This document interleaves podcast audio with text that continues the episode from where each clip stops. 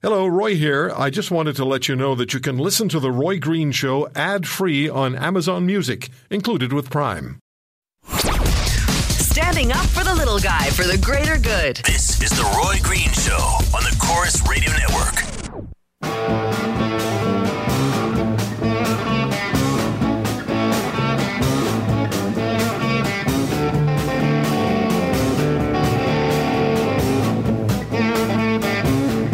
28 years, Rob Creasser wore the uniform of the uh, Royal Canadian Mounted Police.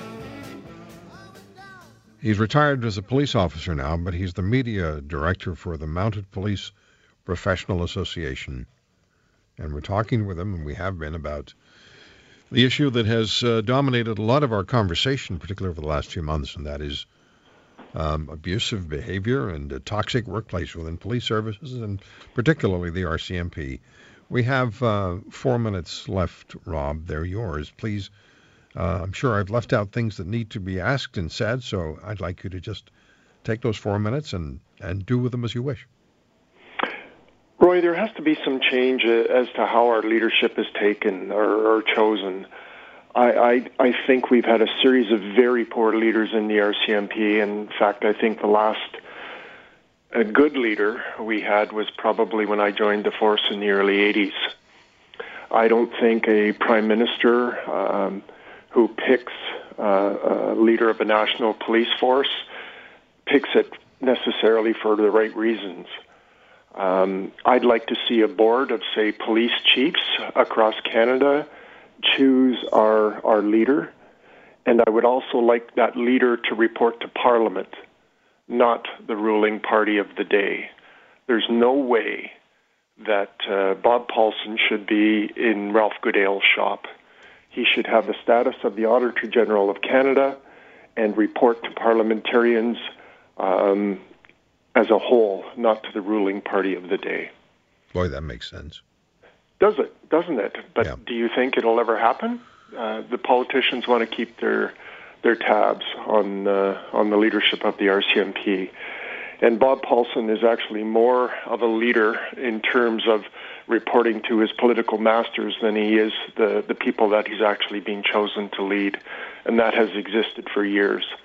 Um, we need people to advocate for us at the top, and um, I'm not seeing that, you know, and and nor are you. Like, uh, what a perfect opportunity to talk about the RCMP and some of the challenges than to appear on a radio show. And you can't get him to to show, and I doubt very, very much whether you would have got William Elliott or uh, Norman Inkster or um, any other Zaccardelli. No way he would he would come on a radio show and be um, and, and talk to the people of this country about the organization he's being tasked with to lead. Well, so you know what that speaks of? That speaks of a fear of the questions that are going to be asked because uh, the only the only conclusion I can draw is there's a fear of the questions because you know that you don't have the answers. Well, And I, they are relevant and they are relevant questions that deserve and must be answered, but they don't have the answers, or if they have the answers, they're the wrong answers. Yeah, well, yeah, I, I agree, Roy. I, but I mean, we in the Supreme Court of Canada case, and I'll just give you an example. It was two uh, associations, one in Ontario and one in BC, that took the case to the Supreme Court. Um, lined up on the other side of the table against us was the Attorney General of Canada, the Attorney General of BC, the Attorney General of Alberta, the Attorney General of pretty much every province, not every every province.